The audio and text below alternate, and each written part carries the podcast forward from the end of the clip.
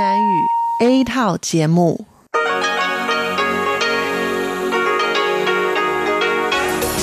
Đây là Đài Phát thanh Quốc tế Đài Loan RTI.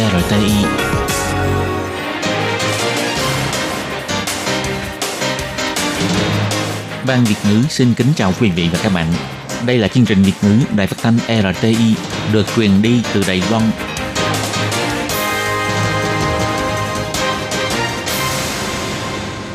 Thúy Anh xin kính chào quý vị và các bạn. Chào mừng các bạn cùng đến với chương trình phát thanh của Ban Việt ngữ Đài Phát thanh Quốc tế Đài Loan RTI ngày hôm nay. Kính thưa quý vị và các bạn, hôm nay là thứ Sáu, ngày 7 tháng 5 năm 2021, tức nhằm ngày 26 tháng 3 năm Tân Sửu. Chương trình hôm nay sẽ gồm các nội dung chính như sau. Mở đầu là phần tin tức thời sự, kế đến là các chuyên mục tiếng Hoa cho mỗi ngày, chuyên mục nhịp sống Đài Loan và cuối cùng sẽ khép lại với chuyên mục sinh viên nói. Trước hết xin mời quý vị và các bạn cùng lắng nghe bản tin tức thời sự với những mẫu tin tóm lược như sau. Phủ Tổng thống cảm ơn Thượng viện Pháp ủng hộ Đài Loan tham gia quốc tế. Kỳ vọng quốc tế nghe thấy tiếng lòng Let Taiwan Help. Tổng thống Thái Anh Văn nói, chính phủ sẽ tiếp tục là người bạn cùng chiến tuyến với các bố mẹ để mọi người chịu kết hôn, dám sinh con, yên tâm nuôi dưỡng con cái. Đài Loan tăng thêm 5 ca nhiễm viêm phổi COVID-19 từ nước ngoài, không có ca nội địa. Bộ Ngoại giao ra mắt đoạn phim ngắn, bày tỏ kính trọng đối với các chuyên viên y tế ở tuyến đầu. Thủ tướng Úc bày tỏ, nếu Trung Quốc dùng vũ lực xâm phạm Đài Loan, Úc sẽ chi viện cho Mỹ và các đồng minh. Đoàn xiếc Le Grand Cirque lần đầu trình diễn tại Đài Loan, hứa hẹn mang lại màn biểu diễn đặc sắc cho khán giả. Và sau đây mời các bạn cùng lắng nghe nội dung chi tiết của bản tin này. Thượng viện Pháp đã thông qua nghị quyết công tác ủng hộ Đài Loan tham gia tổ chức quốc tế vào ngày 6 tháng 5 theo giờ địa phương, khích lệ chính phủ Pháp tiếp tục có hành động cụ thể nhằm ủng hộ cho Đài Loan tham gia Đại hội Y tế Thế giới WHA, Tổ chức Hàng không Dân dụng Quốc tế ICAO, Tổ chức Cảnh sát Hình sự Quốc tế Interpol và Công ước Khung của Liên Hiệp Quốc về biến đổi khí hậu UNFCCC. Ngày 7 tháng 5, người phát ngôn của phủ Tổng thống Trương Đồng Hàm bày tỏ, đây là lần đầu tiên số phiếu ủng hộ Đài Loan tham gia tổ chức quốc tế thắng áp đảo trong Thượng viện Pháp. Và sau khi quyết định này được thông qua, Quốc vụ Khanh Bộ Châu Âu và Ngoại giao Pháp là Jean-Baptiste Lemoyne đã nhắc lại lập trường nhất quán của chính phủ Pháp trong việc ủng hộ Đài Loan tham gia tổ chức quốc tế. Phủ Tổng thống Đài Loan bày tỏ cảm ơn đến hai người đã dẫn đầu để đề xuất nghị quyết này, bao gồm Chủ tịch Tiểu ban Đài Loan tại Thượng viện Pháp Alain Richard cùng Phó Chủ tịch Joanne Querio, đồng thời cảm ơn các đảng phái trong Thượng viện Pháp cũng như chính phủ Pháp vì đã nhất trí và kiên định trong việc ủng hộ Đài Loan tham gia xã hội quốc tế. Ông Trương Đồng Hàm bày tỏ, từ sau khi hội nghị ngoại trưởng các nước G7 phát thông cáo chung ủng hộ Đài Loan tham gia WHO và WHA, Thượng viện Pháp cũng đã thông qua nghị quyết ủng hộ Đài Loan với 304 phiếu tán thành, 19 phiếu trắng và 0 phiếu phản đối, lần nữa khẳng định thành công của Đài Loan trong nỗ lực phòng chống dịch và phát triển kinh tế. Bên cạnh đó cũng cho thấy thể chế dân chủ, đoàn kết phòng dịch thành công của Đài Loan đã lần nữa nhận được sự khẳng định cao độ của xã hội quốc tế. Sáng ngày 7 tháng 5, Thủ tướng Tô Trinh Sương trả lời phỏng vấn bày tỏ, Đài Loan không những phòng dịch thành công, thành tích kinh tế cũng tốt. Hơn nữa các chỉ số nhân quyền, tự do báo chí đều nhận được sự khẳng định của thế giới. Đài Loan cũng càng lúc càng được thế giới xem trọng, hy vọng thế giới cho Đài Loan được cống hiến. Thủ tướng Tô Trinh Sương nói, Đài Loan ngày càng được thế giới xem trọng, cho nên chúng tôi rất vui mừng.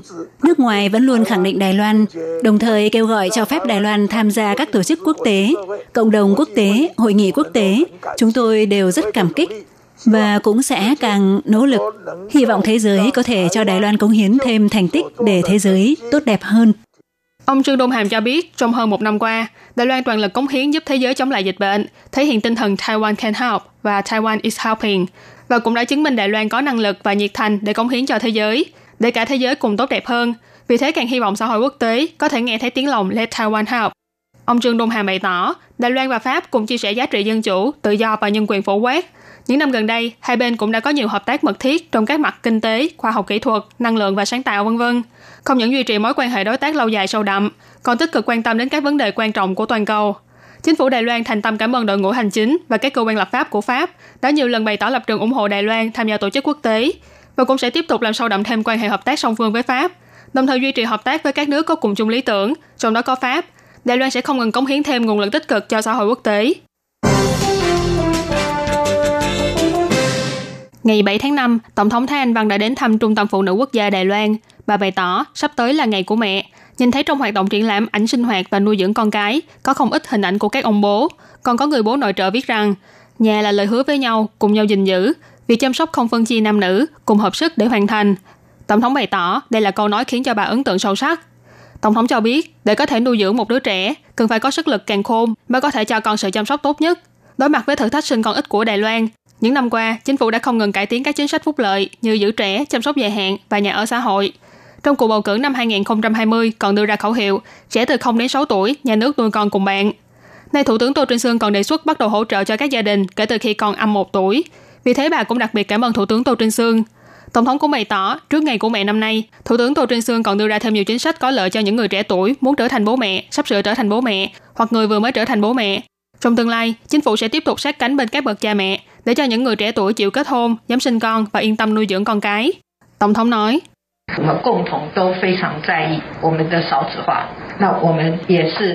chúng ta đều rất quan tâm đến vấn đề sinh con ít, cho nên chúng tôi dốc toàn lực để cho những ông bố, bà mẹ trẻ hoặc những người trẻ muốn làm bố mẹ có thể nhận được sự hỗ trợ của nhà nước. Trong tương lai, chính phủ sẽ tiếp tục là người bạn cùng chiến tuyến với các ông bố bà mẹ, tiếp tục xúc tiến các chính sách chăm sóc thân thiện, ưu việt hóa môi trường nuôi dạy con trẻ. Trẻ em là niềm hy vọng của chúng ta và cũng là tương lai của chúng ta. Chính phủ sẽ giúp cho mọi người chịu kết hôn, dám sinh con, yên tâm nuôi dưỡng con cái. Tổng thống cũng đề cập, chính phủ ngoài mở rộng hỗ trợ cho những người bị hiếm muộn, tăng thêm quyền và lợi ích cho các bố mẹ trong việc xin nghỉ phép nuôi trẻ sơ sinh, tăng chi phí hỗ trợ cho người tạm nghỉ việc. Kể từ tháng 8 năm nay, chi phí hỗ trợ nuôi con cũng sẽ tăng lên đến 3.500 Đài tệ mỗi tháng. Đến tháng 8 năm sau thì tăng lên đến 5.000 Đài tệ mỗi tháng. Đây đều là những nỗ lực mà chính phủ cố gắng thực hiện nhằm nâng cao tỷ lệ sinh con của Đài Loan. Cuối cùng, Tổng thống Thái Anh Văn còn gửi lời chúc mừng ngày của mẹ, đồng thời nhắc nhở mọi người nên chú ý làm tốt công tác phòng dịch. Vụ lây nhiễm cụm của China Airlines và khách sạn Novotel tạm thời không ghi nhận thêm ca nhiễm mới. Chiều ngày 7 tháng 5, Trung tâm Chỉ đạo Phòng chống dịch bệnh Trung ương đã mở cuộc họp báo công bố ghi nhận thêm 5 ca nhiễm viêm phổi COVID-19 lây nhiễm từ nước ngoài. Các bệnh nhân nhập cảnh lần lượt là từ Philippines, Ấn Độ và Anh Quốc. Trung tâm Chỉ đạo bày tỏ, bệnh nhân 1175 là một lao động di trú người Philippines trên 30 tuổi, làm công việc thuyền viên. Ngày 20 tháng 4, bệnh nhân nhập cảnh Đài Loan để làm việc, có mang theo báo cáo xét nghiệm âm tính trong thời hạn 3 ngày trước khi lên máy bay. Sau khi nhập cảnh đã cách ly tại khách sạn phòng dịch. Ngày 5 tháng 5, bệnh nhân mãn hạn cách ly, công ty sắp xếp để cho người này đi bệnh viện làm xét nghiệm tự trả phí và nhận kết quả dương tính vào ngày 7 tháng 5 với chỉ số CT là 34. Trong thời gian tại Đài Loan, bệnh nhân không có triệu chứng của bệnh, đã nắm bắt những người từng tiếp xúc là 3 người trên cùng xe chuyên chở do có trang bị phòng hộ thích hợp, cho nên đều thuộc diện tự theo dõi sức khỏe. Bệnh nhân 1176 là một nữ lao động di trú trên 20 tuổi người Philippines, ngày 7 tháng 4 nhập cảnh Đài Loan để làm việc, có mang theo báo cáo xét nghiệm âm tính với COVID-19 trong thời hạn 3 ngày trước khi lên máy bay. Sau khi nhập cảnh đã đi cách ly tại cơ sở cách ly tập trung. Ngày 20 tháng 4, bệnh nhân làm xét nghiệm trước khi mãn hạn cách ly, kết quả là âm tính. Đến ngày 22 tháng 4, bệnh nhân được công ty sắp xếp đi thực hiện tự theo dõi sức khỏe tại một địa điểm khác, đồng thời làm xét nghiệm tự trả phí vào ngày 27 tháng 4, kết quả vẫn là âm tính. Ngày 5 tháng 5, do nhu cầu của công việc, bệnh nhân lần nữa đi bệnh viện làm xét nghiệm tự trả phí và nhận kết quả dương tính vào ngày 7 tháng 5 với chỉ số CT là 36. Trong thời gian tại Đài Loan, bệnh nhân 1176 không có triệu chứng của bệnh. Hiện nay nắm bắt số người từng tiếp xúc là 194 người, trong đó có 3 người là bạn cùng phòng, thuộc diện cách ly tại nhà, 191 người còn lại là thuộc diện tự theo dõi sức khỏe. Bệnh nhân 1177 là một nam lao động di trú trên 30 tuổi, người Philippines. Ngày 23 tháng 4 đến Đài Loan làm công việc đánh bắt cá, có mang theo báo cáo xét nghiệm âm tính trong thời hạn 3 ngày trước khi lên máy bay. Sau khi nhập cảnh đã đi cách ly tại cơ sở cách ly tập trung. Ngày 6 tháng 5, bệnh nhân làm xét nghiệm trước khi mãn hạn cách ly và nhận kết quả dương tính vào ngày 7 tháng 5. Trong thời gian tại Đài Loan, bệnh nhân 1177 không có triệu chứng của bệnh và trong thời gian cách ly cũng không tiếp xúc với người khác nên không khoanh vùng phạm vi người từng tiếp xúc. Bệnh nhân 1178 là một người đàn ông trên 40 tuổi người Đài Loan. Vào tháng 2 năm ngoái đã đi Ấn Độ để làm việc, đến ngày 23 tháng 4 năm nay thì trở về nước, có mang theo báo cáo xét nghiệm âm tính với COVID-19 trong thời hạn 3 ngày trước khi lên máy bay. Sau khi nhập cảnh đã đi cách ly tại nhà riêng, ngày 25 tháng 4, bệnh nhân xuất hiện triệu chứng ho, đau họng. Ngày 28 tháng 4, đơn vị y tế sắp xếp cho người này làm xét nghiệm, kết quả là âm tính. Tuy nhiên do triệu chứng đau họng vẫn không thuyên giảm, ngày 5 tháng 5, đơn vị y tế đã cho làm xét nghiệm thêm một lần nữa và nhận kết quả dương tính vào ngày 7 tháng 5, chỉ số CT là 30. Bệnh nhân 1179 là một phụ nữ người Đài Loan trên 20 tuổi. Hồi tháng 4 năm 2019 đã đi Anh Quốc để làm việc. Ngày 23 tháng 4 quay trở về nước, có mang theo báo cáo xét nghiệm âm tính trong thời hạn 3 ngày trước khi lên máy bay. Sau khi nhập cảnh đã đi cách ly tại khách sạn phòng dịch. Từ ngày 30 tháng 4 cho đến ngày 5 tháng 5, lần lượt xuất hiện các triệu chứng như chảy nước mũi, ho, đau họng, đau nhức cơ bắp, mệt mỏi, tiêu chảy, khứu giác và vị giác thất thường, sốt, vân vân. Ngày 5 tháng 5 đã được đơn vị y tế sắp xếp làm xét nghiệm và xác nhận dương tính vào ngày 7 tháng 5 với chỉ số CT là 21. Ngoài ra, về sự kiện lây nhiễm của hãng hàng không China Airlines và khách sạn Novotel, Trung tâm chỉ đạo vì để làm rõ nguồn lây nhiễm đã cho phân tích mẫu gen virus của từng ca bệnh. Được biết, đa số các ca nhiễm đều là biến chủng của Anh Quốc. Tuy nhiên, do hiện tại tìm được 3 trình tự DNA khác nhau, cho nên theo phán đoán có thể là 3 nguồn lây nhiễm khác nhau. Đại hội Y tế Thế giới WHA sẽ được diễn ra vào ngày 24 tháng 5 sắp tới. Ngày 6 tháng 5, Bộ Ngoại giao Đài Loan đã cho ra mắt một đoạn phim ngắn. Ngoài cho thấy Đài Loan đã tích cực hỗ trợ cho các bệnh nhân người nước ngoài đến Đài Loan trị liệu trong giai đoạn dịch viêm phổi COVID-19 hoành hành khắp toàn cầu, còn qua đó truyền đạt thông điệp hy vọng được tham gia hệ thống của Tổ chức Y tế Thế giới WHO. Bên cạnh đó, đoạn phim này còn thể hiện lòng kính trọng đối với các chuyên viên y tế ở tuyến đầu. Tối ngày 6 tháng 5, Bộ Ngoại giao cho biết, đoạn phim ngắn này mang tên Người bảo vệ sự sống. Nội dung giới thiệu một cặp vợ chồng người Malaysia đưa đứa con trai chỉ mới 6 tuần tuổi của mình đến Đài Loan chữa trị bệnh ung thư máu vào tháng 11 năm 2019. Bộ Ngoại giao bày tỏ, sau khi dịch bệnh bùng phát trên phạm vi toàn cầu, cặp vợ chồng người Malaysia này đã đánh giá Đài Loan là nơi tương đối an toàn, cho nên đã cư trú lại Đài Loan khoảng hơn 1 năm 3 tháng. Cho đến vừa qua, khi bé trai đã khỏi bệnh, thì cả gia đình mới cùng quay về nước. Bộ Ngoại giao cho biết, bé Hằng Hằng, tức bệnh nhi bị ung thư máu, sau khi đến Đài Loan đã được đưa vào điều trị tại Bệnh viện Cựu chiến binh Đài Trung, tìm đường máu cuốn rốn phù hợp để ghép thành công tế bào máu gốc. Dưới sự kiên trì và nỗ lực của các nhân viên y tế Đài Loan, bé Hằng Hằng như đã trải qua một chuyến phiêu lưu mạo hiểm tuyệt vời. Trường hợp của bệnh nhi người Malaysia này cũng đã cho thấy Đài Loan không những có kỹ thuật y tế tiến bộ, mà sau khi kiểm soát thành công dịch bệnh, vẫn tích cực cung cấp sự hỗ trợ y tế cho quốc tế. Bộ Ngoại giao nói, trong đoạn phim ngắn này, ngoài có phụ đề bằng tiếng Trung và tiếng Anh, còn có phụ đề bằng các ngoại ngữ khác như tiếng Nhật, tiếng Tây Ban Nha, tiếng Bồ Đào Nha, tiếng Pháp và tiếng Đức, v.v. Công chiếu trực tiếp ra toàn thế giới. Mọi người có thể truy cập vào kênh YouTube và tài khoản Facebook của Bộ Ngoại giao là Trending Taiwan để xem đoạn phim này. Thủ tướng Úc Scott Morrison bày tỏ trên truyền thông nước này rằng chính sách về Đài Loan của Úc sẽ kiên trì không thay đổi. Nếu như Trung Quốc dùng vũ lực xâm phạm Đài Loan, Úc sẽ thực hiện lời hứa chi viện cho Mỹ và các nước đồng minh. Cùng với việc Trung Quốc liên tiếp có lời đe dọa quân sự đối với Đài Loan cũng trở thành tiêu điểm của truyền thông quốc tế. Trên trang nhất và nội dung của tờ Thời báo Tài chính Úc số ra ngày 6 tháng 5 đã dùng phần lượng lớn nội dung để viết về buổi phỏng vấn với Ngoại trưởng Đài Loan Ngô Chiêu Nhiếp và các bài phân tích liên quan khác, đồng thời đăng tải bài xã luận với tiêu đề Úc cần cẩn trọng đề phòng chiến tranh eo biển Đài Loan. Ngoài ra trong ngày 6 tháng 5, ông Scott Morrison cũng trả lời phỏng vấn trên đài phát thanh 3AW tại Melbourne. Người dẫn chương trình Neil Mitchell đã trích dẫn nội dung của Thời báo Tài chính Úc, trong đó viết là ông Ngô Chiêu Nhiếp bày tỏ Đài Loan đã chuẩn bị sẵn sàng để đối mặt với cuộc công kích cuối cùng từ Trung Quốc, đồng thời hy vọng Úc có thể ủng hộ cho Đài Loan. Sau đó, ông Mitchell đã đặt câu hỏi với ông Morrison rằng liệu Úc có chi viện cho Đài Loan hay không. Ông Morrison đã trả lời, Úc vẫn luôn tuân thủ hiệp định chi viện cho Mỹ và các nước đồng minh trong khu vực Ấn Độ Dương-Thái Bình Dương.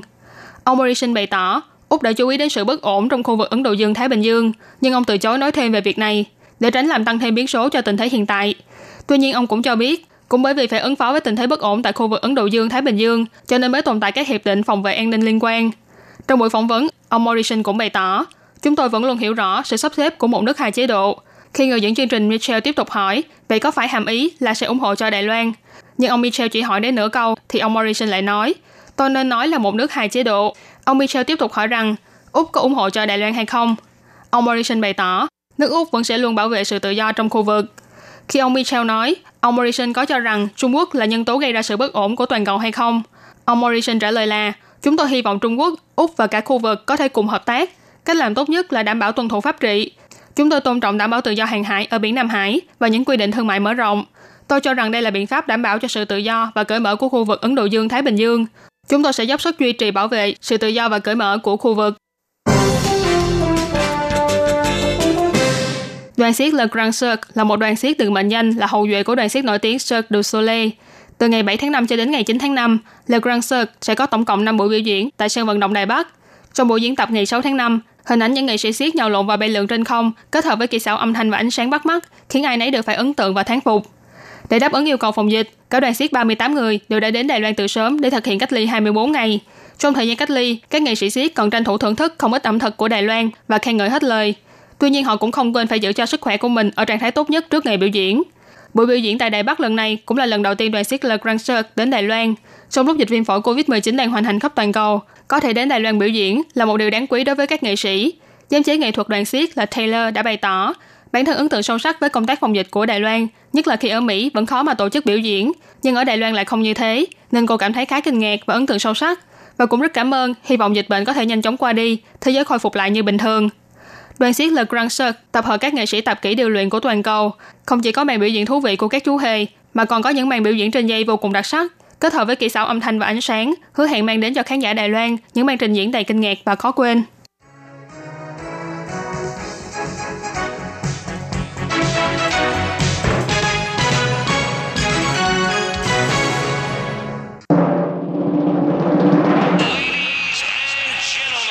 Quý vị đang đón nghe chương trình Việt ngữ Đài RTI, truyền thanh từ Đài Loan.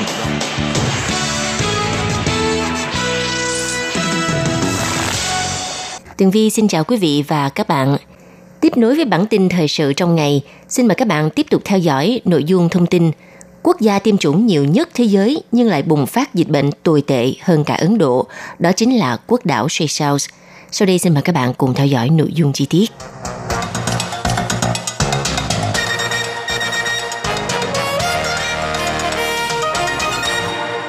Quốc đảo Seychelles dù đã tiêm chủng hơn cho 60% dân số, nhưng số ca mắc COVID-19 mới của nước này tăng vọt, khiến cho Seychelles phải tái áp dụng các biện pháp hạn chế chống dịch.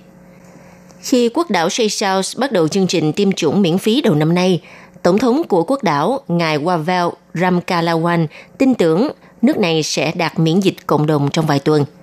Đó là mục tiêu tham vọng với một quốc đảo nhỏ bé, bị cô lập về mặt địa lý ở Ấn Độ Dương. Nhưng với nền kinh tế phụ thuộc nhiều vào du lịch thì Seychelles liên tục kêu gọi các đồng minh trong khu vực bao gồm Ấn Độ và các tiểu vương quốc Ả Rập Thống Nhất viện trợ vaccine cho họ. Nỗ lực ban đầu dường như thành công khi Seychelles trở thành quốc gia có tỷ lệ tiêm chủng cao nhất thế giới, với hơn 60% dân số nước này được tiêm đủ 2 liều vaccine. Nhưng thành công đó bắt đầu lung lay vào tuần này khi mà số ca nhiễm Seychelles tăng vọt. Mặc dù số ca mắc mới tương đối thấp, trung bình hơn 100 ca một ngày, nhưng đây được xem là vấn đề lớn với một quốc gia chỉ có chưa tới 100.000 người dân. Nếu như tính bình quân đầu người thì làn sóng dịch mới ở Seychelles còn tồi tệ hơn cả đợt bùng phát khủng khiếp hiện tại của Ấn Độ. Tại một quốc gia nhỏ bé như Seychelles, số lượng nhỏ các ca nhiễm cũng có thể đẩy hệ thống y tế vào tình trạng quá tải. Giám đốc của công ty Ecoso là một công ty tư vấn môi trường ở Seychelles, ngài Marini Senadatti cho biết, số ca bệnh tăng đột biến đặt gánh nặng nặng nề cho hệ thống y tế công cộng vốn đã căng thẳng của Seychelles.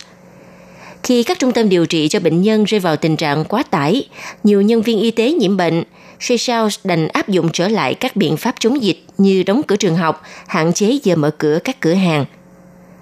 Hiện tại, cả thế giới đang nhìn vào Seychelles để mà đánh giá về hiệu quả của vaccine trước virus. Khác với Seychelles, thì một số quốc gia có tỷ lệ tiêm chủng cao như là Israel, Anh Quốc hay là Mỹ đều ghi nhận số ca mắc giảm mạnh. Dữ liệu được chính phủ Seychelles mới đây cho thấy, trong số 1.068 ca COVID-19 đang điều trị tại các bệnh viện, thì có khoảng 65% không được tiêm chủng hoặc chỉ được tiêm một liều. Theo The Washington Post cho biết, sự gia tăng số ca nhiễm mới dường như cho thấy các loại vaccine đang được sử dụng tại Seychelles có hiệu quả tương đối thấp. Khoảng 60% liều vaccine được sử dụng ở Seychelles là vaccine do công ty Sinopharm của Trung Quốc sản xuất. Số vaccine này đã được các tiểu vương quốc Ả Rập Thống Nhất tặng cho Seychelles. Các liều còn lại là vaccine do AstraZeneca phát triển và Viện Huyết Thanh của Ấn Độ sản xuất. Tổ chức Y tế Thế giới gần đây ước tính hiệu quả của vaccine Sinopharm chỉ đạt khoảng 78% và có ít dữ liệu về hiệu quả của vaccine này với các bệnh nhân lớn tuổi. Các tiểu vương quốc Ả Rập Thống Nhất cũng từng yêu cầu một nhóm nhỏ dân tiêm đủ 2 liều vaccine Sinopharm chích ngừa thêm liều thứ 3 vì miễn dịch tạo ra trước đó không đủ để chống lại virus. Trong khi đó, các thử nghiệm của vaccine AstraZeneca ở Mỹ cho thấy hiệu quả của vaccine này là 79%. Cả hai loại vaccine này đều có hiệu quả thấp hơn đáng kể so với vaccine do các hãng dược của Mỹ là Pfizer và Moderna phát triển. Ngoài những hoài nghi về vaccine thì sự gia tăng số ca nhiễm của Seychelles còn được cho là đến từ một yếu tố khác, đó là sự trở lại của khách du lịch. Sau gần một năm kiểm soát biên giới nghiêm ngặt, Seychelles thông báo mở cửa đón khách du lịch từ ngày 25 tháng 3 vừa qua. Du khách tới Seychelles không cần cách ly cũng không cần có chứng nhận đã tiêm chủng. Họ chỉ cần có kết quả xét nghiệm PCR âm tính được thực hiện trong vòng 72 giờ trước khi nhập cảnh. Đây là một động thái quan trọng đối với Seychelles, nơi mà ngành du lịch đóng góp 1/4 cho nền kinh tế. Kính thưa quý vị và các bạn, vừa rồi là bản tin tức thời sự do Thúy Anh và Tường Vi cùng thực hiện. Cảm ơn sự chú ý lắng nghe của quý vị và các bạn. Thân ái chào tạm biệt và hẹn gặp lại.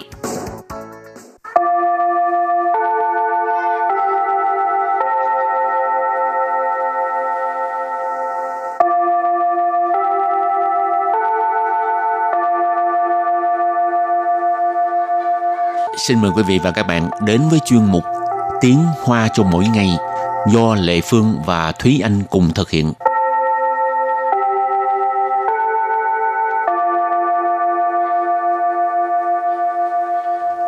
Thúy Anh và Lệ Phương xin kính chào quý vị và các bạn. Chào mừng các bạn cùng đến với chuyên mục Tiếng Hoa cho mỗi ngày ngày hôm nay. Hôm nay học về cái gì? Hôm nay tiếp tục học thành ngữ. Thành ngữ. Có ai thích không? Không ai trả lời. Thành ngữ học hoài, học không hết.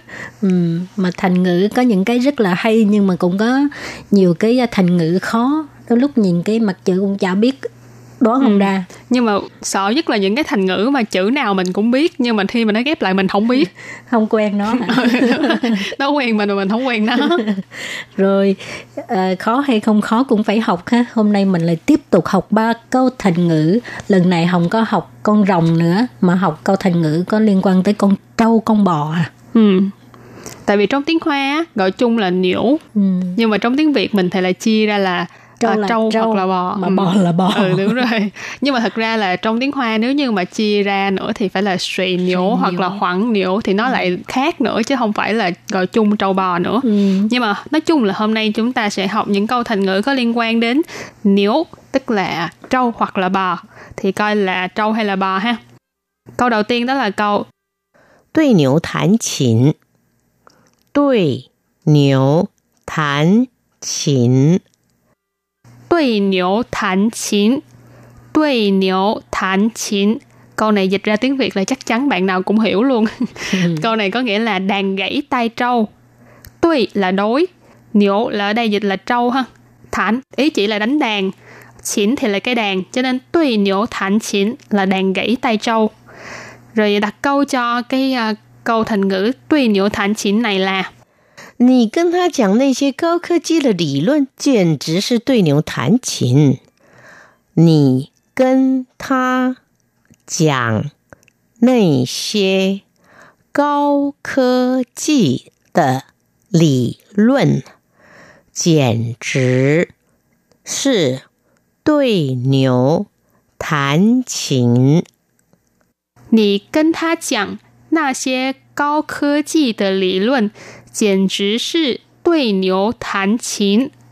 này có nghĩa là bạn nói nhiều lý luận công nghệ cao với anh ta như vậy chẳng khác gì là đàn gãy tai trâu. 你跟他讲. 你 ở đây mình dịch là bạn ha. Kinh là với và ở đây dịch là với. Tha dịch là anh ta. Chẳng là nói. Cho nên 你跟他讲 là bạn nói với anh ta. Ở đây là nói gì đây? 那些. Na-xie là những cái đó. Cao-khơ-chi的理论. Cao-khơ-chi dịch là công nghệ cao ha. Cao là cao đó, ý chỉ là những cái cao cấp khó. Khơ-chi là công nghệ hoặc là khoa học kỹ thuật. Ở đây cao-khơ-chi mình gọi là công nghệ cao. Lý luận là lý luận, lý thuyết. Cho nên cao-khơ-chi的理论 là những cái lý luận về công nghệ cao. 简直是 简直 là chẳng khác nào, 是 là 对牛弹琴 对牛弹琴 đàn gãy tai trâu. Câu này ghép lại 你跟他讲那些高科技的理论 简直是对牛弹琴. Bạn nói nhiều lý luận công nghệ cao với anh ta như vậy chẳng khác nào là đàn gãy tai trâu. Rồi, tiếp tục là câu thành ngữ thứ hai. 九牛一毛 九牛一毛 九牛一毛 cửu ngưu nhất mao. Chiều là chín ha, điệu là cái con bò, y cái này là một đó ha, mạo là lông. Chiều níu y mạo tức là 9 con bò một sợi lông ha, ý là không có đáng kể, không có chút ảnh hưởng gì á, nó giống như một cái giọt nước trong biển hoặc là một hạt cát trong sa mạc ha. Thì bây giờ xin đặt câu là 知识是无尽之海,我们所学到的只不过是九牛一毛。知识是无尽之海，我们所学到的只不过是九牛一毛。知识是无尽之海，我们所学到的只不过是九牛一毛。Câu này có nghĩa là tri thức là biển cả vô tận, những gì mà chúng ta học được chẳng qua chỉ là hạt cát trong sa mạc. Trí sự có nghĩa là tri thức. Ú chinh chứ hải. Ú chinh tức là vô bờ bến ha, không có tận cùng. Hải tức là biển ha. Ú chinh chứ hải tức là biển cả vô tận. 我们所学到的 我们 là chúng mình, chúng ta, 所学到的 tức là những gì mà mình học được. 学 là học ha. 只不过是九牛一毛 只不过 tức là chẳng qua. 是九牛一毛 Hồi nãy có giải thích ha, chiều nếu y màu tức là hạt cát trong sa mạc á, của mình sửa sửa tao tự, chỉ bù qua sự chiều nếu y màu, những gì mà chúng ta học được chẳng qua chỉ là hạt cát trong sa mạc. Học như thế nào, cho dù là đã trở thành tiến sĩ cũng vậy ha, cũng không thể học hết được những gì mà mình muốn học. Nói đơn giản thôi chứ. Nói cái chuyện mình học chữ tiếng Hoa đi nữa, mình học cho tới lớn cho tới già rồi vẫn cảm thấy là có nhiều cái, có nhiều chữ mình còn không biết nó là đọc như thế nào nữa mà. Chắc chắn sẽ rất nhiều để không hết luôn. Cho nên là học nữa, học mãi, học suốt cả cuộc đời. Rồi tiếp theo là câu thành ngữ thứ 3. Doan niu jiao jian. Doan niu jiao jian. Choan niu jiao jian. Cái câu này thường gặp lắm luôn trong cuộc sống hàng ngày. Ý chỉ là cái trạng thái để tâm vào những cái chuyện vụn vặt, những cái chuyện vặt vãnh, hoặc là xoáy vào những cái chỗ có vấn đề, là thậm chí là đi vào cái ngõ cụt, đi vào cái bế tắc. Mà thông thường mình bị người ta nói cái câu này là chê bai đó. Đúng rồi, thường là nói là cái này là một cái tính là rất là cố chấp. Mà cứ xoáy vào cái chuyện vụn vặt mà người ta không quan tâm. Và đặt câu cho cái câu choan niu jiao jian này. Vấn đề đều đã giải quyết rồi, ta却偏偏爱钻牛角尖. 问题都已经解决了，他却偏偏爱钻牛角尖. 问题都已经解决了，他却偏偏爱钻牛角尖. 问题都已经解决了，他却偏偏爱钻牛角尖. Câu này có nghĩa là vấn đề đã được giải quyết rồi mà anh ta vẫn mãi xoáy vào cái chỗ bế tắc. 问题 là vấn đề. 都已经解决了. 都 là đều, 已经 là đã, 解决 là giải quyết. L ở đây ý chỉ là hành động đã xảy ra, sự việc đã diễn ra. Cho nên vế đầu tiên, vấn đề đâu gì chiến giải quyết là ý là vấn đề đều đã được giải quyết rồi. Tha ở đây mình dịch là anh ấy ha. Chuyện là một cái liên từ dùng để nói những vế có ý trái ngược với vế trước. Phiên có nghĩa là cố ý, vẫn cứ, khăng, cứ một mực làm một cái việc gì đó. Ở đây là Piên ai Doan niu jiao jian. Piên ai doan niu jiao jian. Ai ở đây có thể dịch là thích ha. Doan niu jiao jian này có giải thích đó là xoáy vào những cái chuyện bế tắc, đi vào những cái chỗ bế tắc. Cho nên vế sau tha chue piên ai doan niu jiao jian có nghĩa là mà anh ấy vẫn mãi xoáy vào cái chỗ bế tắc. Ý chỉ là cái người này mặc dù cái sự việc đã được giải quyết rồi nhưng mà anh ta cứ moi thêm cái vấn đề gì đó trong cái sự việc đã qua để mà xoáy vào đó, rồi xong rồi nêu ý kiến này nọ. Thì cái này là có ý chê bai ha. Cho nên cũng giống như hồi nãy có nói đó là ai choan niu jiao jian là những người mà thích xoáy vào bế tắc. Thường cái này cái nghĩa của nó là mang ý là tiêu cực. Nếu như mà người nào mà nói bạn là ai doanh điều trò trên thực ra cũng không phải là tốt lắm. Và bài học của ngày hôm nay cũng xin tạm khép lại tại đây. Cảm ơn sự chú ý lắng nghe của quý vị và các bạn. Thân ái chào tạm biệt và hẹn gặp lại. Bye bye. Bye bye.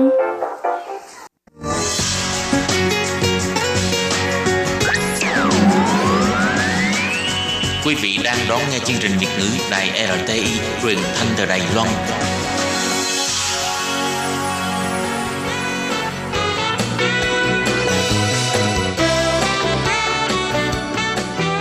Chuyên mục Nhịp sống Đài Loan. Chuyên mục này sẽ đem đến những thông tin mới tại Đài Loan diễn ra trong thời gian gần đây do Lệ Phương thực hiện.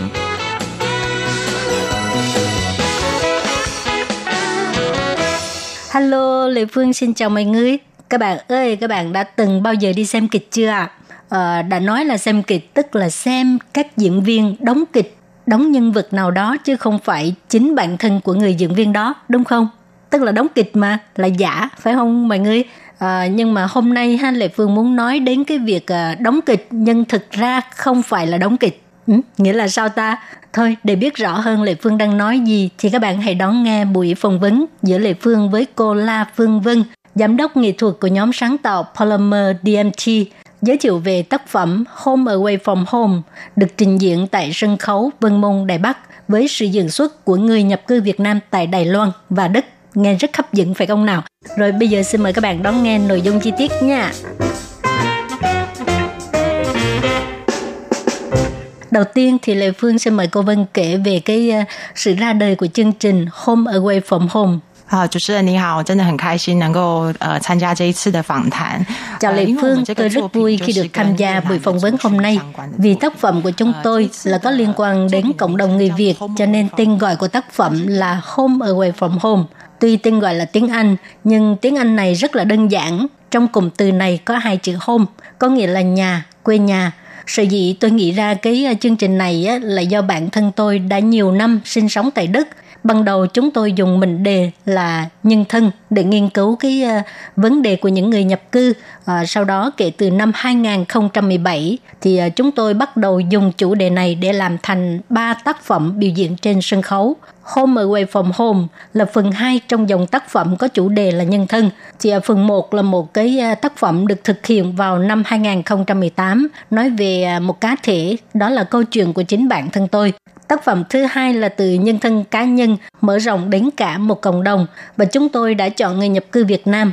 Chủ đề là thảo luận về vấn đề di cư, sự hội nhập cuộc sống, kinh nghiệm sống và cảm nhận của những người đang di chuyển trong một xã hội toàn cầu hóa. Chúng tôi mời những người biểu diễn trong tác phẩm này là những người di dân mới, lao động nhập cư và con em của di dân mới Việt Nam. Họ chia sẻ câu chuyện của chính bản thân mình với khán giả, bất kể là tốt hay xấu, vui hay buồn. Chúng tôi đều hy vọng có thể thông qua không gian sân khấu, âm thanh, hình ảnh và những lời từ sự của nhân vật để cho khán giả có thể cảm nhận được câu chuyện của họ trong một cái khoảng cách rất gần. Và chỉ đây là một cái cách rất mới để cho người dân hiểu thêm về những người nhập cư. Nhưng mà di dân mới và lao động nhập cư đến từ Đông Nam Á rất là nhiều. Thì tại sao cô lại chọn di dân mới và lao động nhập cư người Việt ạ?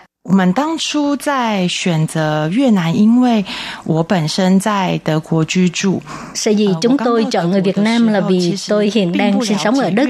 Thì lúc mới tới Đức, thực ra tôi không hiểu về lịch sử cộng đồng người Việt tại Đức. Trong cuộc sống hàng ngày, trong các ngõ hẻm, tôi thường thấy có một số nhà hàng Trung Hoa hoặc là quán ăn nhanh châu Á hoặc là tiệm nail. Đa phần là của người Việt Nam kinh doanh hoặc là nhân viên là người Việt Nam. Thực ra lúc đó tôi không biết tại sao ở Đức lại có nhiều người Việt Nam đến vậy. Sau đó mới dần dần phát hiện, thì ra cộng đồng người Việt tại Đức là đã có một cái lịch sử rất là lâu dài. Từ năm 1975, sau khi chiến tranh Việt Nam kết thúc, thì có một số người tị nạn đã đến Tây Đức. Ngoài ra, vào năm 1980 cho đến thập niên 90, thì cộng đồng Việt Nam tại Đức chủ yếu là di dân hoặc là lao động nhập cư. Họ đến Đông Đức theo Hiệp định của Đông Đức đã ký kết với Việt Nam. Vì vậy, cộng đồng người Việt tại Đức được chia ra thành hai giai đoạn khác nhau. Và bản thân tôi là người Đài Loan, thì khi lớn lên thì tôi cũng biết được là xã hội Đài Loan có rất nhiều người Việt Nam. Họ có thể thông qua những con đường, những phương thức khác nhau để đến Đài Loan theo đuổi ước mơ của mình. Thì mục đích là hy vọng có một cuộc sống tốt đẹp hơn. Và bản thân của tác phẩm này là hy vọng nghiên cứu thảo luận về tình trạng di cư của người nhập cư dưới góc độ toàn cầu hóa, do đó chúng tôi đã chọn người Việt Nam. Vâng, thì Lê Phương nghe nói là để thực hiện tác phẩm này, nhóm sáng tạo là đã tiếp xúc hơn 100 người Việt tại Đài Loan và Đức, phải không ạ? Đúng vậy. Tại Đài Loan thì chúng tôi đã phỏng vấn hơn 100 lao động nhập cư và di dân mới, và có cả thế hệ 2. Thì từ tháng 1 năm 2019, chúng tôi bắt đầu thực hiện cuộc điều tra điện giả. Cũng may là trong nhóm sáng tạo của tôi có một người là người Việt Nam. Cô ấy là bạn học đại học ở Đức của tôi.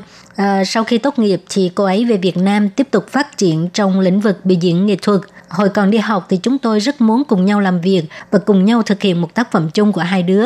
Thì vừa đúng là tác phẩm này là thảo luận về cộng đồng Việt Nam, cho nên cô ấy đã gia nhập với nhóm chúng tôi. Thì cũng như vậy, trong lúc giao tiếp với người Việt, chúng tôi không gặp khó khăn về ngôn ngữ cũng như cái sự khác biệt văn hóa. Chúng tôi đã lắng nghe hơn 100 câu chuyện khác nhau của các bạn Việt Nam. Những câu chuyện này chính là nền tảng để chúng tôi viết lên tác phẩm của mình. Thì nếu không có quá trình này, không có đích thân đi tìm hiểu, nhìn sự việc từ góc độ khác nhau, thì sẽ không cảm nhận được những tâm tư, tình cảm của các bạn Việt Nam.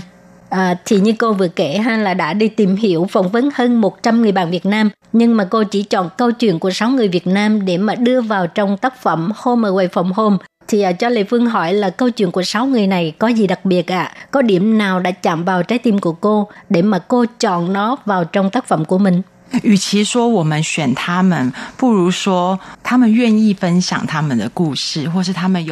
ra vì 6 người này họ đồng ý chia sẻ câu chuyện của mình, hoặc là họ có thời gian và cơ hội cùng chúng tôi tham gia tác phẩm này.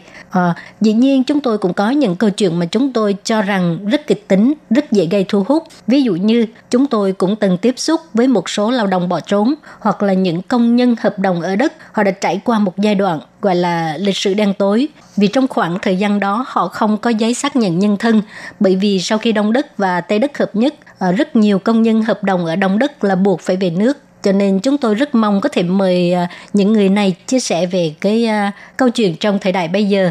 Nhưng có thể là do yếu tố công việc, gia đình, hoặc có thể là họ cảm thấy có áp lực khi chia sẻ về những cái câu chuyện như vậy. Cho nên cuối cùng thì chúng tôi phải dùng hình ảnh để mà ghi chép lại những câu chuyện đó, chứ không thể mời họ đến ngay tại chỗ để mà cùng với chúng tôi tham gia tác phẩm được thể hiện trên sân khấu này.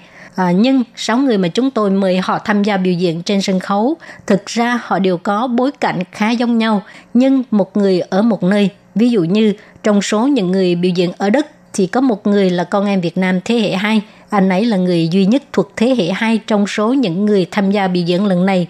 Người thứ hai là đến Đức với cái phương thức là kết hôn. Thì chồng của cô ấy là người Việt Nam, họ quen nhau trên trang web học ngoại ngữ. Sau đó cô ấy đến Đức sinh sống. Và người thứ ba là du học sinh. Cô ấy đến Đức du học và tốt nghiệp cấp 3 tại Đức. Còn những người biểu diễn ở Đài Loan thì có Bùi Văn Quý. Anh ấy là người lao động nhập cư duy nhất trong tác phẩm của chúng tôi. Và hiện nay tại Đài Loan, số lượng lao động nước ngoài rất là nhiều, cho nên anh ấy có thể đại diện cho bản thân mình để mà nói lên câu chuyện của một lao động nhập cư tại Đài Loan. Ngoài ra còn có Nguyễn Thu Hằng, thì cô ấy cũng giống như người công chúng rồi, cho nên chúng tôi tìm kiếm cô ấy rất là dễ dàng. Thì thông qua Hằng chúng tôi mới quen được Quý, quen được Phan Mỹ Nương và những bạn Việt Nam khác.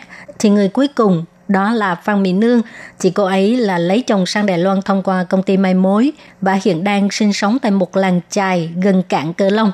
Tuy những người biểu diễn này đều có bối cảnh giống nhau, đều có kinh nghiệm sinh sống tại Việt Nam, nhưng họ lại có thân phận khác nhau. Thì đó là những điều mà chúng tôi muốn mọi người có thể tìm hiểu cộng đồng nhập cư tại nước ngoài. Thì 6 diễn viên này là người Việt, nhưng mà có 3 người là ở Đức và 3 người đang ở Đài Loan. Thì bản thân cô lại là người Đài Loan. Vậy trong cái quá trình tiếp xúc, trong cái quá trình trao đổi thì cô có gặp khó khăn gì không ạ? Nói tới vấn đề trao đổi với nhau, tôi thấy rất là thú vị. Nhóm sáng tạo của chúng tôi là đến từ các nước. Bản thân tôi không phải là người Đức, nhưng mà tôi sinh sống tại Đức. Rồi người phụ trách thiết kế không gian, cô ấy cũng là người Đài Loan, nhưng lại làm việc tại Đức. Rồi các thành viên khác, có người là người Đức, có người là người Colombia, rồi người Việt Nam và người Thụy Sĩ. Cho nên khi chúng tôi làm việc với nhau thì chúng tôi nói đủ thứ tiếng, bao gồm tiếng Anh, tiếng Việt, tiếng Đức và tiếng Ban Nha. Thì chẳng hạn như người Việt Nam đi, thì khi mà họ nói chuyện với nhau, họ nói tiếng Việt, rồi xoay qua nói chuyện với tôi thì lại nói tiếng Anh hoặc là tiếng Đức vân vân, thì chúng tôi đều hỗ trợ phiên dịch cho nhau. Thì đây cũng chính là hình ảnh thu nhỏ trong tác phẩm của chúng tôi, bởi vì những diễn viên trong tác phẩm của chúng tôi có người thì dùng tiếng Việt, có người thì dùng tiếng Đức, rồi có người thì dùng tiếng Trung. Tại vì các bạn Việt Nam sang Đài Loan cũng đã lâu rồi, cho nên có thể trao đổi bằng tiếng Trung. Thì tất cả các thứ tiếng này đều được xen kẽ vào nhau.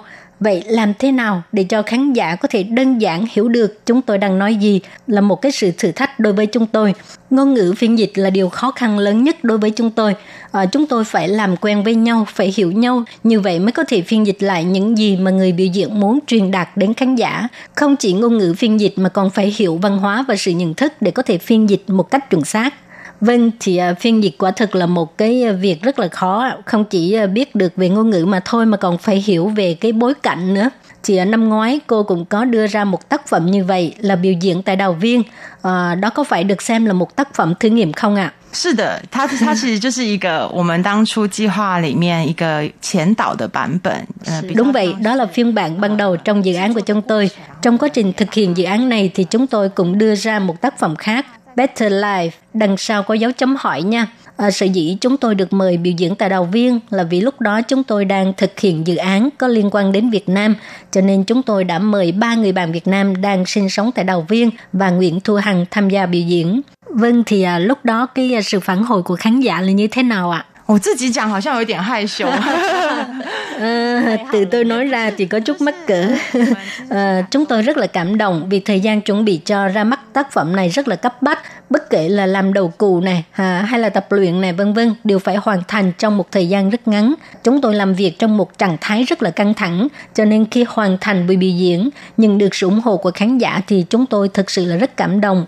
Thì sau buổi biểu diễn tại Đào Viên, chúng tôi đã nhận được nhiều phản hồi tích cực của khán giả. Họ rất cảm động vì sự chia sẻ của người biểu diễn. Khán giả có thể hiểu sâu hơn về những người nhập cư.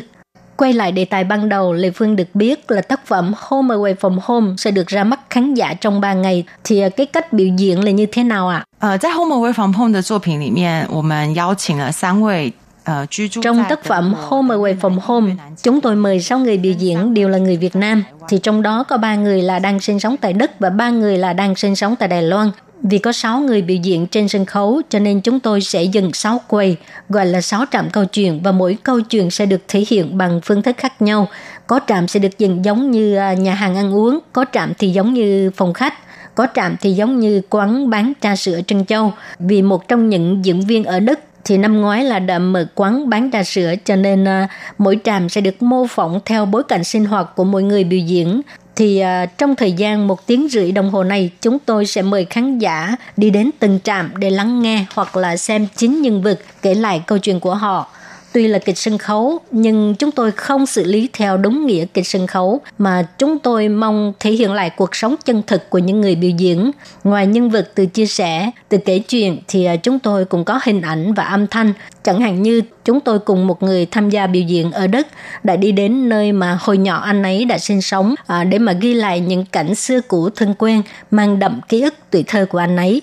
Nghe cô giải thích thì cảm thấy rất là thú vị ha, và cũng là một cái cách biểu diễn rất là độc đáo. Lê Phương cũng mong được đi xem tác phẩm này. Chị cho Lê Phương hỏi là cả nhóm sáng tạo là đã bỏ ra rất nhiều công sức để làm nên một cái tác phẩm như vậy.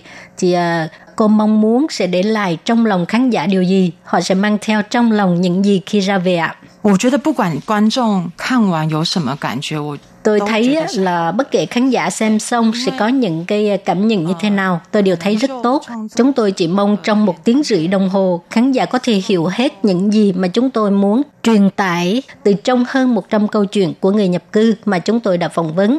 Tuy không có những cái tình tiết kịch tính, không có những giây phút gây cứng như trong bộ phim điện ảnh, câu chuyện của những người biểu diễn có thể rất là êm đềm, không có to tát, nhưng đó chính là hình ảnh thu nhỏ của những người nhập cư, là những câu chuyện mà chúng ta không thể hiểu được cho dù chúng ta thường tiếp xúc với họ. Vâng, hôm nay cảm ơn cô rất nhiều để chia sẻ một cái tác phẩm rất là thú vị và rất là có ý nghĩa. Thì hy vọng sẽ giành được sự đón nhận của khán giả.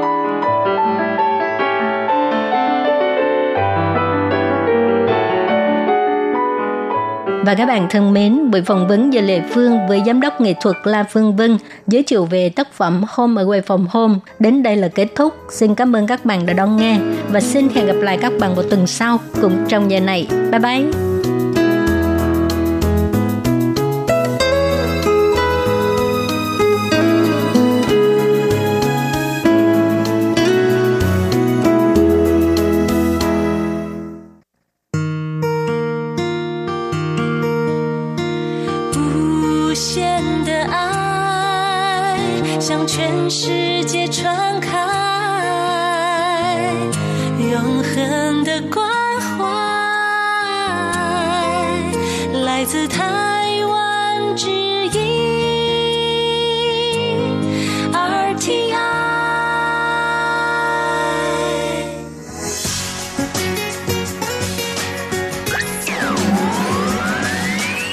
Quý vị đang đón nghe chương trình Việt ngữ Đài RTI truyền thanh từ Đài Loan.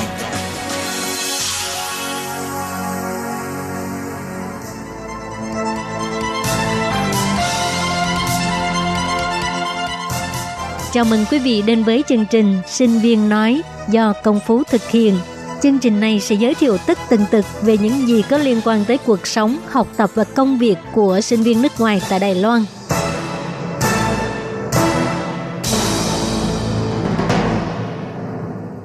Công Phú xin chào quý vị thính giả của Ban Việt ngữ Đài RTI. Chào mừng quý thính giả đến với số phát sóng lần này của chương trình Sinh viên nói. Ở số phát sóng đợt trước thì Phú đã chia sẻ những kinh nghiệm cá nhân của mình trên con đường học tiếng Hoa còn khá là đang dang dở. Thì đương nhiên chắc chắn một điều là việc học không bao giờ đã kết thúc cả, học nữa, học mãi mà. Không biết các bạn còn nhớ Phú đã chia sẻ gì không nhỉ? Chúng ta cùng ôn lại một tí xíu nha. Phú đã chia sẻ với các bạn 5 cách giúp Phú nâng cấp tiếng Hoa của mình một cách nhanh chóng. Đầu tiên là các bạn phải làm việc tư tưởng, lập ra được những cái mục tiêu. Rồi cái thứ hai là phải tập cho mình một cái tính tò mò. Sau đó là tải ngay từ điển và Phú khuyên các bạn là tải từ điển Pleco. Sau đó sử dụng tính năng lưu trữ từ vựng theo chủ đề của từ điển này. Rồi tiếp theo là mình kết hợp việc học tiếng Hoa với việc trao đổi giao lưu văn hóa bằng cách tham gia vào các cuộc thi cho sinh viên quốc tế ở Đài Loan hay là tham gia vào các câu lạc bộ đoàn thể. Và cuối cùng là kiếm cho mình vài người chiến hữu để cùng học tập, chia sẻ niềm vui, nỗi buồn, tình bạn v.v. Thì ở số phát sóng đợt này chúng ta cũng tìm hiểu về một cái chủ đề liên quan tới tiếng Hoa. Nhưng Phú sẽ chia sẻ với các bạn kinh nghiệm Phú đã chuẩn bị cho kỳ thi TOEFL ở Đài Loan như thế nào. Các bạn chắc đã nghe qua kỳ thi này rồi nha. Tên đầy đủ của nó bằng tiếng Hoa là Hóa Dụ Quẩn Nâng Ly Sơ Yên, là kỳ thi năng lực tiếng Hoa dành cho người nước ngoài tổ chức bởi Đài Loan. Nếu ở Trung Quốc chúng ta vẫn thường nghe là có cuộc thi HSK, thì ở Đài Loan chúng ta có cuộc thi TOEFL. Và các trường đại học ở Đài Loan tất nhiên sẽ nhận bằng TOEFL. Bằng HSK thì có trường sẽ kén không nhận.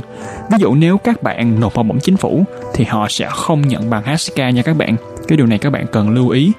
Thì cá nhân Phú đã từng tham gia qua 2 kỳ thi TOEFL, một kỳ thi phân cấp và một kỳ thi máy tính tổng hợp.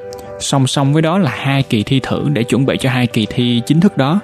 Thì lần thi phân cấp Phú đăng ký ban B và được B2 hay là cấp 4. Lần thi máy tính tổng hợp thì Phú đạt được C1 hay là cấp 5. Ở phần đầu của bài radio này, Phú sẽ chia sẻ một tí về kỳ thi TOEFL này, những cái thông tin cơ bản cần thiết.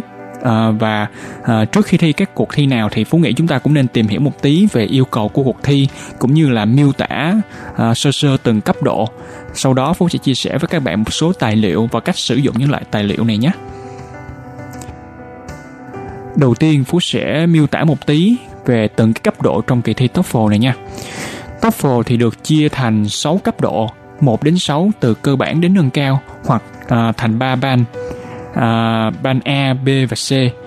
Vậy có người thường nói mình thi được A1 thì nghĩa là bạn ấy đạt được cấp 1, B1 thì nghĩa là cấp 3 hay là C1 nghĩa là cấp 5. Ngoài ra thì còn có một cấp gọi là mẫu giáo, gọi là novice. Về cái lượng từ vựng các bạn cần phải nắm ở từng cấp độ thì lần lượt là 300 từ cho cấp mẫu giáo, rồi 500 từ cho cấp 1, 1.000 từ cho cấp 2, 2.500 từ cho cấp 3, 5.000 từ cho cấp 4 và từ 8.000 từ trở lên cho cấp 5 và 6. Về danh sách từ vựng này thì các bạn có thể tham khảo ở trang web của TOEFL nhé. TOEFL có một cái trang web chính thức thì tất cả mọi thông tin về ngày thi, thời gian thi, thể lệ thi hay là những cái cấu trúc thi như thế nào thì các bạn có thể xem cái trang chính thức đó. Đó là cái trang chính thức và cung cấp cho các bạn cái thông tin chính xác nhất. Rồi tiếp theo, nếu mà bạn đạt được từng bậc thì tiếng Hoa của bạn sẽ được miêu tả như thế nào nha? Có nghĩa là có nhiều bạn thi được cấp này cấp nọ nhưng cũng không rõ được trình độ hiện tại của mình lúc đó là như thế nào ha. Thì chúng ta cùng tìm hiểu một tí. Thì Phú sẽ giới thiệu một tí về cấp 4 và 5 mình đã thi được nha. Còn lại các bạn có thể tham khảo trên trang web của TOEFL nhé. Với cấp 4 thì theo tiếng Hoa dịch ra là cao chí, có nghĩa là bạn đã đạt được cái cấp cao rồi đó. Thì bạn có thể đã mô tả chi tiết được các chủ đề về sở thích nè, rồi kinh nghiệm và sự kiện, trình bày được ý kiến cá nhân của mình về các chủ đề nghị luận và đưa ra các luận cứ một cách có hệ thống, có thể phát triển những luận điểm này một cách rõ ràng, trình bày một cách xúc tích bằng các ví dụ tương ứng. Rồi ở cấp 5 hay là cấp lưu loát, mình tóm tắt lại tí xíu nha, tại vì cái mô tả nó khá là dài. Thì những cái người được cấp 5 á, thì họ có thể mô tả và trình bày rõ ràng, cụ thể, có thể trả lời được những câu hỏi một cách lưu loát, tức thời và có sức thuyết phục, và có thể phát triển được những cái ý tứ của mình cùng với các luận cứ, lý do và ví dụ. Thì việc biết được mô tả ở từng cấp thế này giúp cho bạn có thể định được mục tiêu học tập của mình là gì, và cũng có thể ý thức được trình độ tiếng Hoa hiện tại của mình có thể làm được cái gì. Thì cá nhân Phú thấy là miêu tả cấp 5 khá là đúng với trình độ tiếng Hoa hiện tại của Phú, bởi vì là Phú hiện tại đã đạt được cấp 5 và những cái miêu tả này thì Phú thấy là khá là đúng, khá là chính xác. Rồi thì chúng ta cùng tìm hiểu một tí về hình thức thi nha. Có hai dạng thi phân cấp và hình thức thi máy tính tổng hợp, thì tiếng Anh nó gọi là Computer Adaptive Test.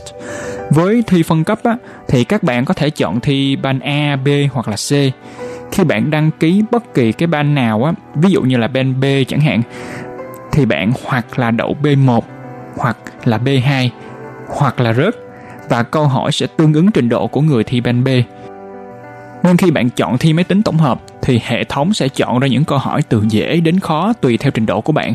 Nếu mà bạn trả lời đúng câu này thì câu sau sẽ khó hơn, và ngược lại nếu bạn trả lời sai cái câu này thì câu sau sẽ dễ hơn.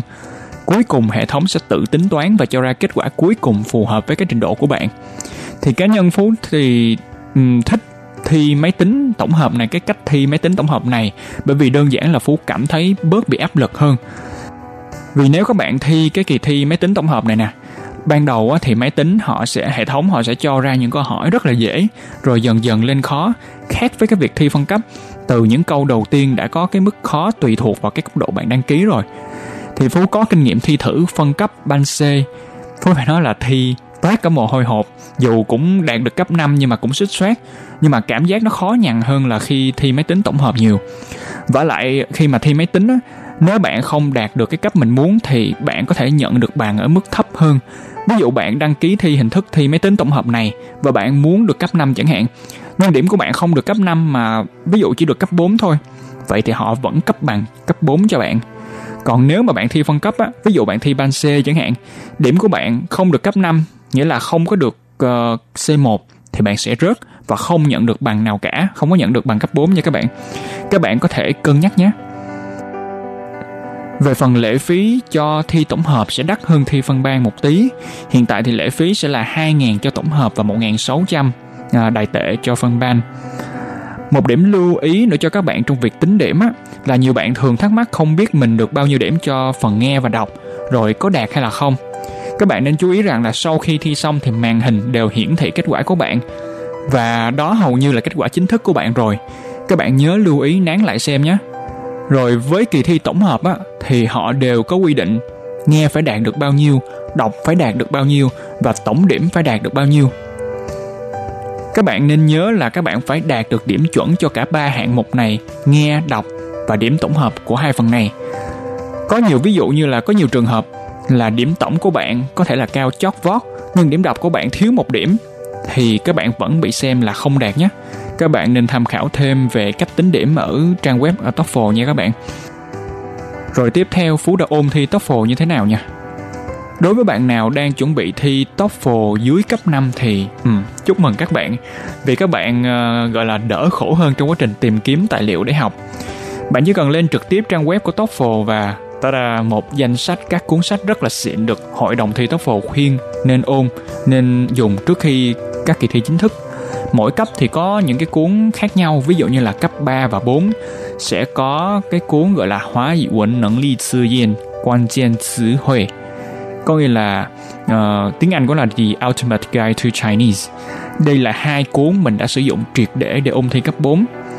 Trong mỗi cuốn này thì không phải là hướng dẫn dạy bạn phải thi thế nào, mà nó sẽ cung cấp cho các bạn những cái kỳ thi, những cái bài kiểm tra theo chủ đề, ví dụ như là du lịch, nhà hàng, y tế, v.v. Mỗi chủ đề sẽ có từ 1 đến 3 bài kiểm tra. Cái hay của hai cuốn này là ngoài đáp án ra, thầy sách còn hướng dẫn tại sao các bạn nên chọn đáp án này và không chọn những đáp án khác. Ngày đó Phú nhớ mỗi ngày Phú làm đâu 1 đề và học đi học lại tất tần tật những cái từ mới trong cái bài kiểm tra đó, trong cái đề đó. Nhiều bạn thắc mắc không biết là cái file nghe ở đâu nha, thì các bạn nên lưu ý là ở cái bìa đằng sau của cuốn sách có một mã QR code, thì các bạn có thể tải cái file nghe này về. Phú nghĩ để thi được cấp 3 hay cấp 4 thì các bạn học kỹ hai cuốn này là có thể gọi là kham được rồi. Còn với cấp 5 hay thậm chí là cấp 6 thì hội đồng thi bảo các bạn tự đi đọc báo, tự đi xem tin tức đi. Hoàn toàn không có một tài liệu chính thống nào giới thiệu ôn thi ban C hết các bạn ạ. Tất cả những gì Phú làm là lúc đó là xem tin tức rồi đọc báo. Có một cái cuốn sách gọi là Khan Pao Xuế Trung Quấn, có nghĩa là đọc báo, học tiếng Hoa. Theo Phú là cũng gọi là tiếng Hoa nâng cao rồi đó. Các bạn có thể vừa ôn cấp 5 hoặc là cấp 4 rồi vừa đọc thêm cuốn này. Nhưng Phú nghĩ cuốn này thì vẫn chưa đủ đô lắm để mà thi được cấp 5. Rồi Phú cũng đăng ký thêm vài cái kênh YouTube liên quan đến những cái chủ đề nghị luận trên thế giới hoặc là ở Đài Loan. Ví dụ là kênh Trư Chí Chi Chi Thủ Quẩn Phu Phủ. Thì đây là một cái kênh YouTube rất là nổi tiếng đối với các bạn Đài Loan. Thì một số bạn Đài Loan giới thiệu cho Phú cái kênh YouTube này. Thì YouTuber này thì hầu như mỗi ngày hay là mỗi tuần đều cho ra những cái video bàn luận về các chủ đề, gọi là chủ đề nghị luận, những cái vấn đề xã hội ở Đài Loan hay là quốc tế. Rồi ngoài ra thì một kênh khác Phú cũng theo dõi nữa là của Chita Phong Chui, cũng chuyên bàn về các vấn đề rất là nóng của xã hội. Rồi về phần đọc thì Phú cũng siêng năng đọc các cái loại báo mạng, hoặc là rồi sau đó là học những cái từ mà báo chí hay dùng. Mình còn tự học, tự nhồi thêm hai cuốn tan tay 5 và 6 để mà mình cảm thấy an toàn hơn trước lúc đi thi. Rồi gần trước ngày đi thi thì mình tha thiết khuyên các bạn nên lên web của TOEFL để làm những cái bài thi thử trên đó. Tại sao mình nói là gần trước ngày thi mà không phải là lâu ơi là lâu trước ngày thi nha? Thì nếu mà các bạn đã từng ôn thi TOEFL rồi, các bạn sẽ biết là TOEFL không giống HSK. HSK các bạn có thể tìm được rất nhiều đề thi thử, nhưng mà TOEFL thì không. Hội đồng thi chỉ có đọc vài cái đề thi thử thôi, mà những cái đề thi thử này thường là nó, mình cảm giác như là nó sẽ dễ hơn đôi chút so với đề thi thật, nên các bạn cũng chú ý tâm lý. Rồi họ chỉ cung cấp cho các bạn vài cái đề thi thử đó thôi, cho nên các bạn phải để dành, ôn xong tất tần tật rồi các bạn mới quay lại trang web để làm đề thi thử này. Vì cái đề này có thể ngồi trực tiếp làm trên máy tính, rồi những cái giao diện, cái hình thức thi giống như là kỳ thi thật luôn. Nên bạn tập bấm thời gian rồi ngồi trên máy tính để mà rèn trước cái áp lực về thời gian nhé. Rồi, một cái nữa là tất nhiên nếu mà hội đồng thi có tổ chức kỳ thi thử nào thì bạn nên chộp ngay cơ hội nhé. Phú thấy kỳ thi thử thì theo cá nhân Phú thì chẳng khác gì đề thi thật. Từ khâu tổ chức đến hình thức thi, mà lệ phí thi chỉ có 200 Đài tệ thôi, nên bạn có thể tham gia kỳ thi thử này để mà rèn luyện trước về cái việc chịu áp lực phòng thi, rồi coi cái cấu trúc đề thi như thế nào. Lúc trước thì chỉ có thi thử phân ban thôi, nhưng mà mới những năm đổ lại đây, hình như là năm nay thôi thì đã có kỳ thi thử hình thức thi máy tính tổng hợp rồi. Tùy vào quỹ thời gian các bạn dành cho giai đoạn chuẩn bị, thì ngày trước Phú chỉ có 1 tháng chuẩn bị cho kỳ thi thôi, cho nên là Phú học nhồi rất là nhiều. Nhưng mà các bạn cũng có thể dành thời gian nhiều hơn, 3 đến 4 tháng chẳng hạn, rồi mỗi ngày trau dồi từ từ.